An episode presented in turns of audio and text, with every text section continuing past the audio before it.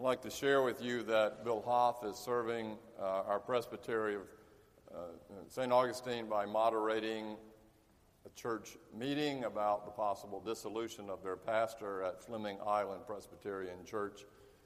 Please keep Bill and that church in your prayers. And as well, Susan Humes and Rebecca Langer and I will be leaving this coming next Saturday, this coming Saturday, for a mission trip to Haiti to return on Wednesday uh, we would uh, appreciate your prayers for that as well. This is what's normally known as Low Sunday.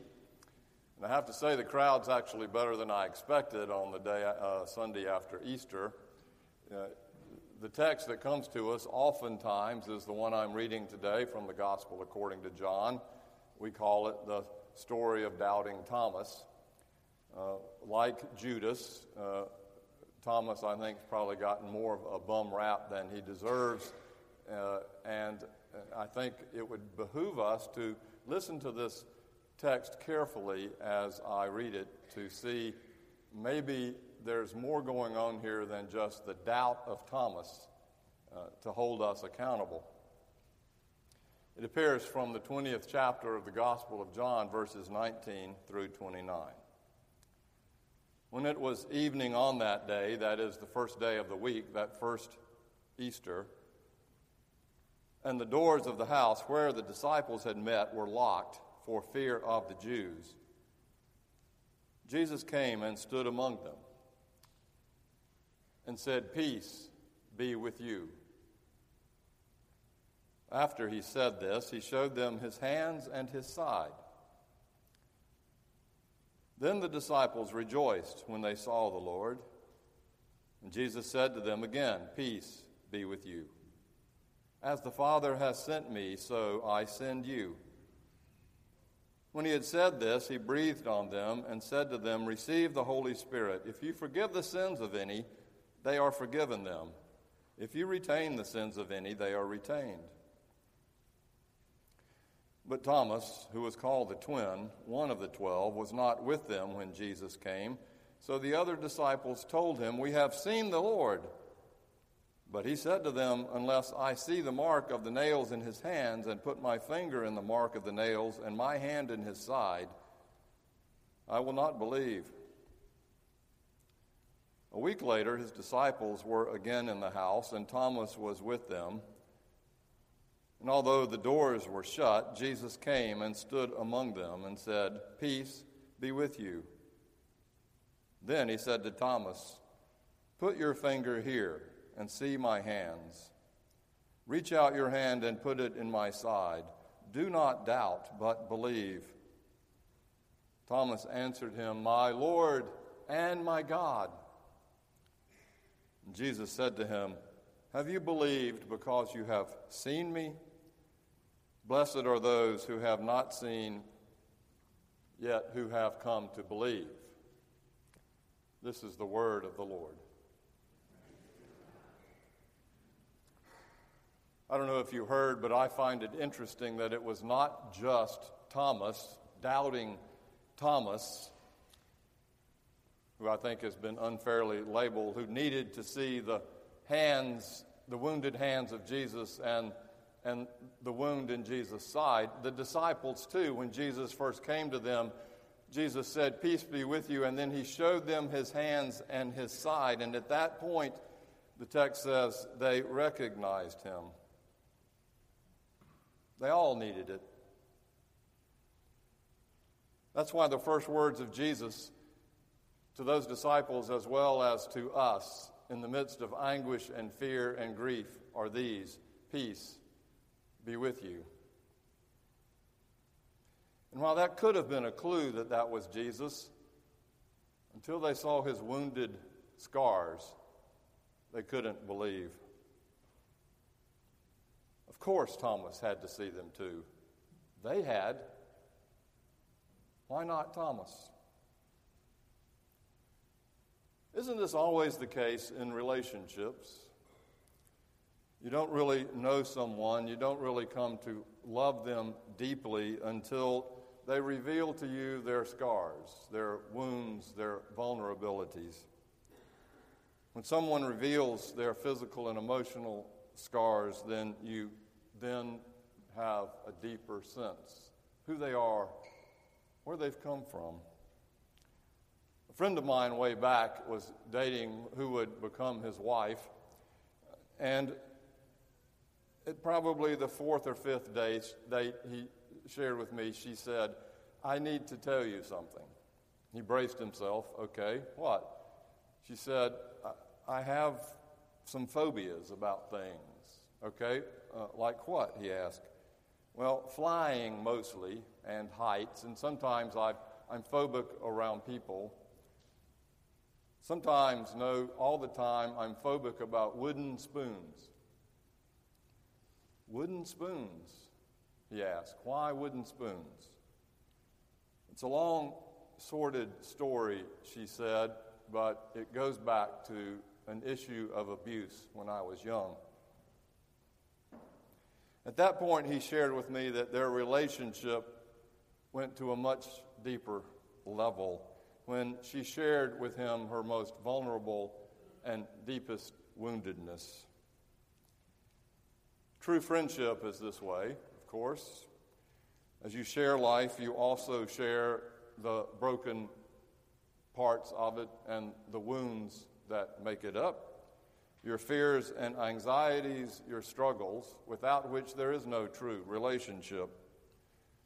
Upon the scars of life, our relationships are built. So, in whatever kind of body it was that Jesus came back, in whatever kind of body it was that Jesus was raised up out of that grave, a body that apparently was able to walk through locked doors while at the same time eat fish and bread. It was a body that clearly displayed his wounds, his hand nail holes, and the scar in his side. His suffering. That is what it took for the disciples to understand who he was. They're not always the brightest crayons in the box, those disciples, but they knew this much no nail holes, no Jesus. The fact about Jesus is that through his passion and suffering, he is always most recognized. And this is the most difficult parts about our faith.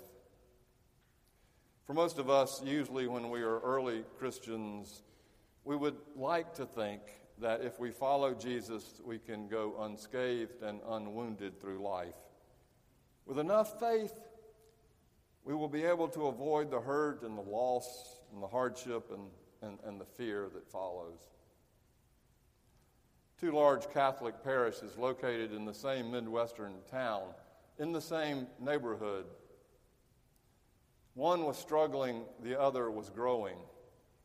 The bishop wanted to know why, so he studied. They both had basically the same programming.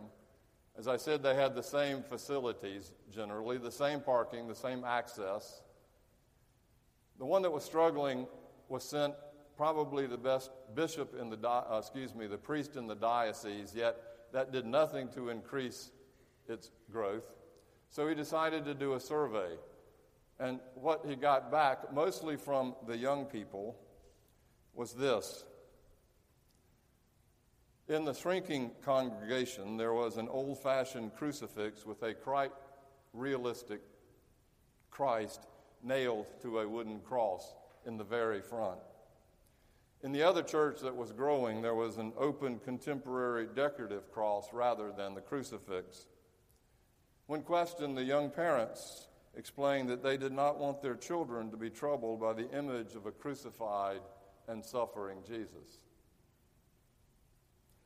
We see this more and more these days, especially in prosperity churches, where we want things sanitized, no conflicts between faith and politics, no confrontations about the human condition, no struggle or ambiguity or even doubt in our faith just keep things nice and tidy and straight and simple and provide a good and wholesome family atmosphere.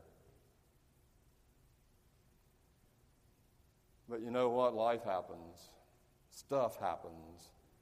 And suffering and hardship come inevitably, leaving us bereft of why it seems that Jesus abandoned us.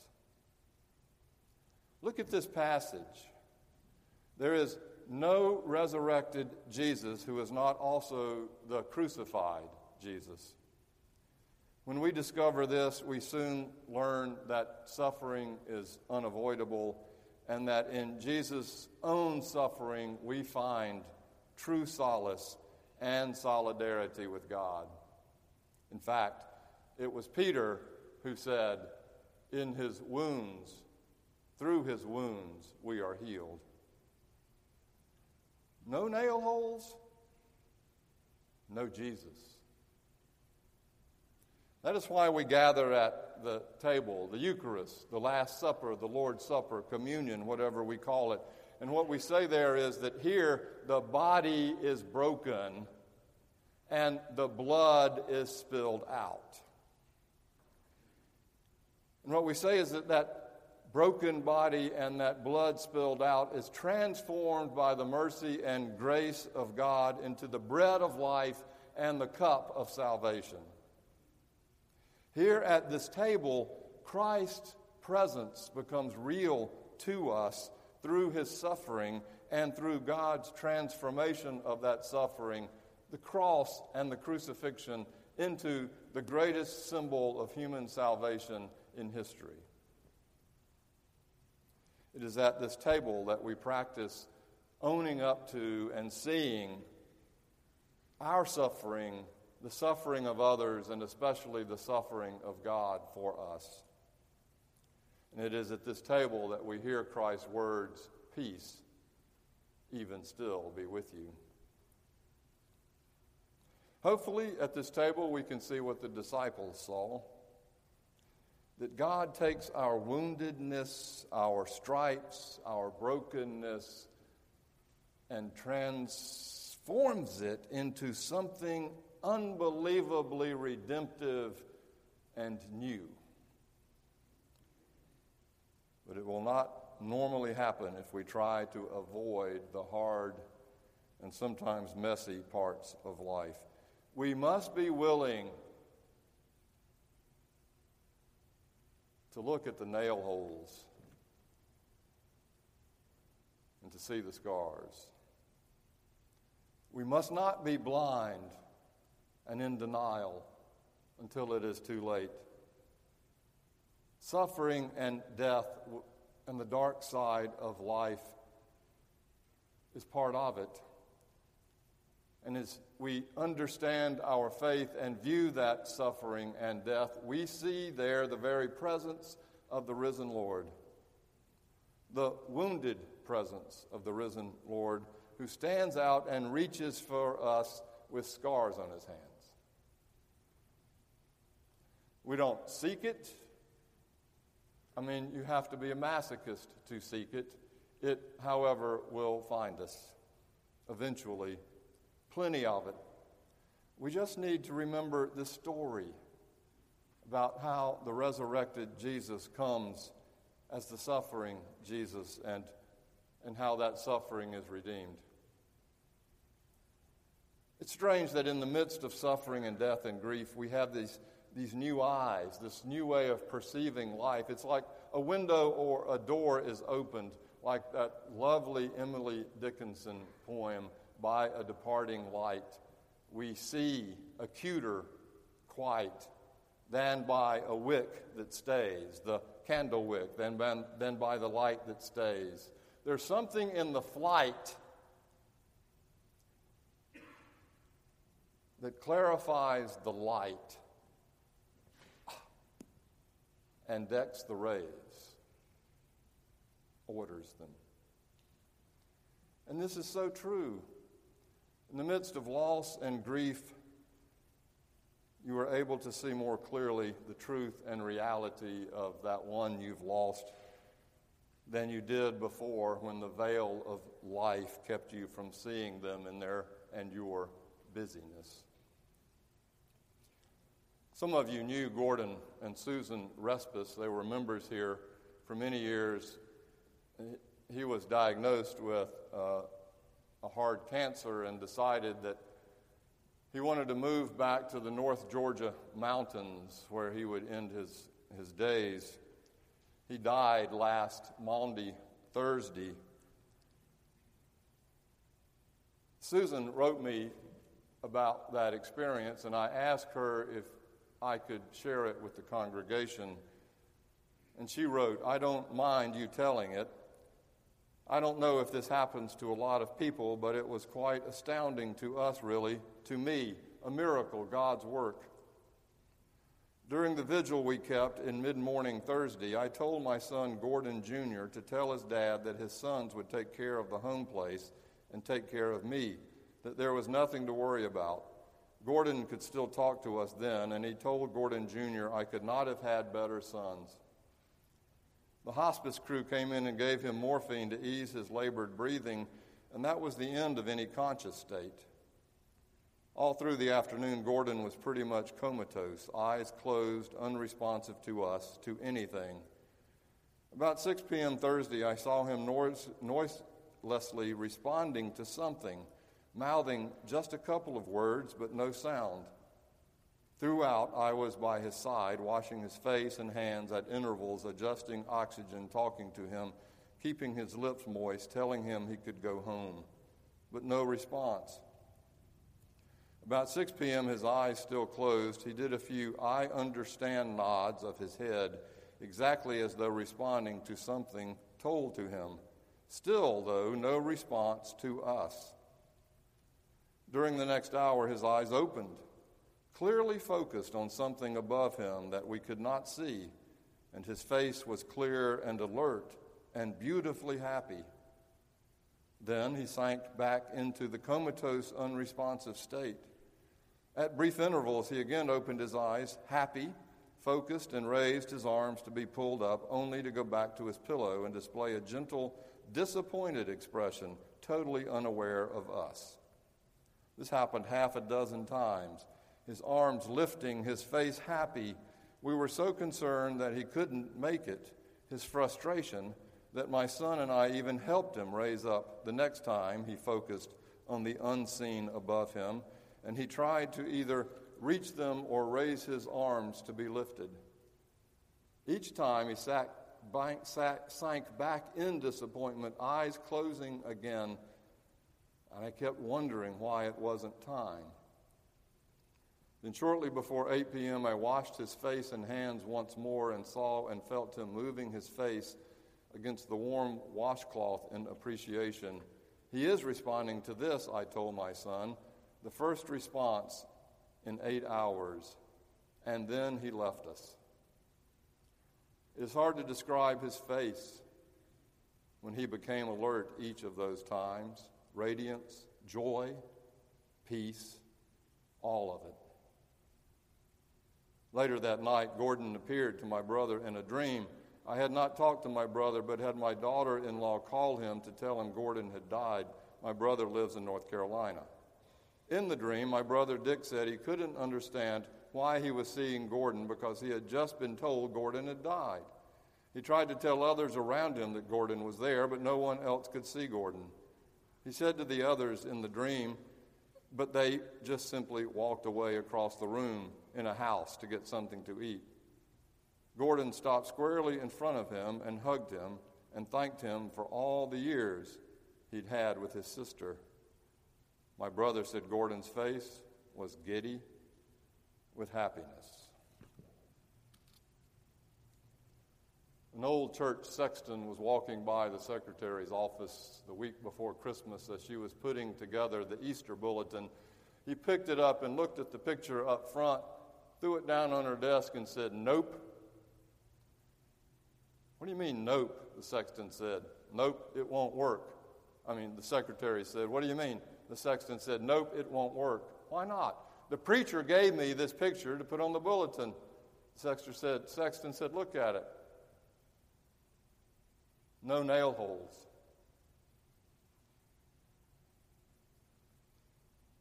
No Jesus.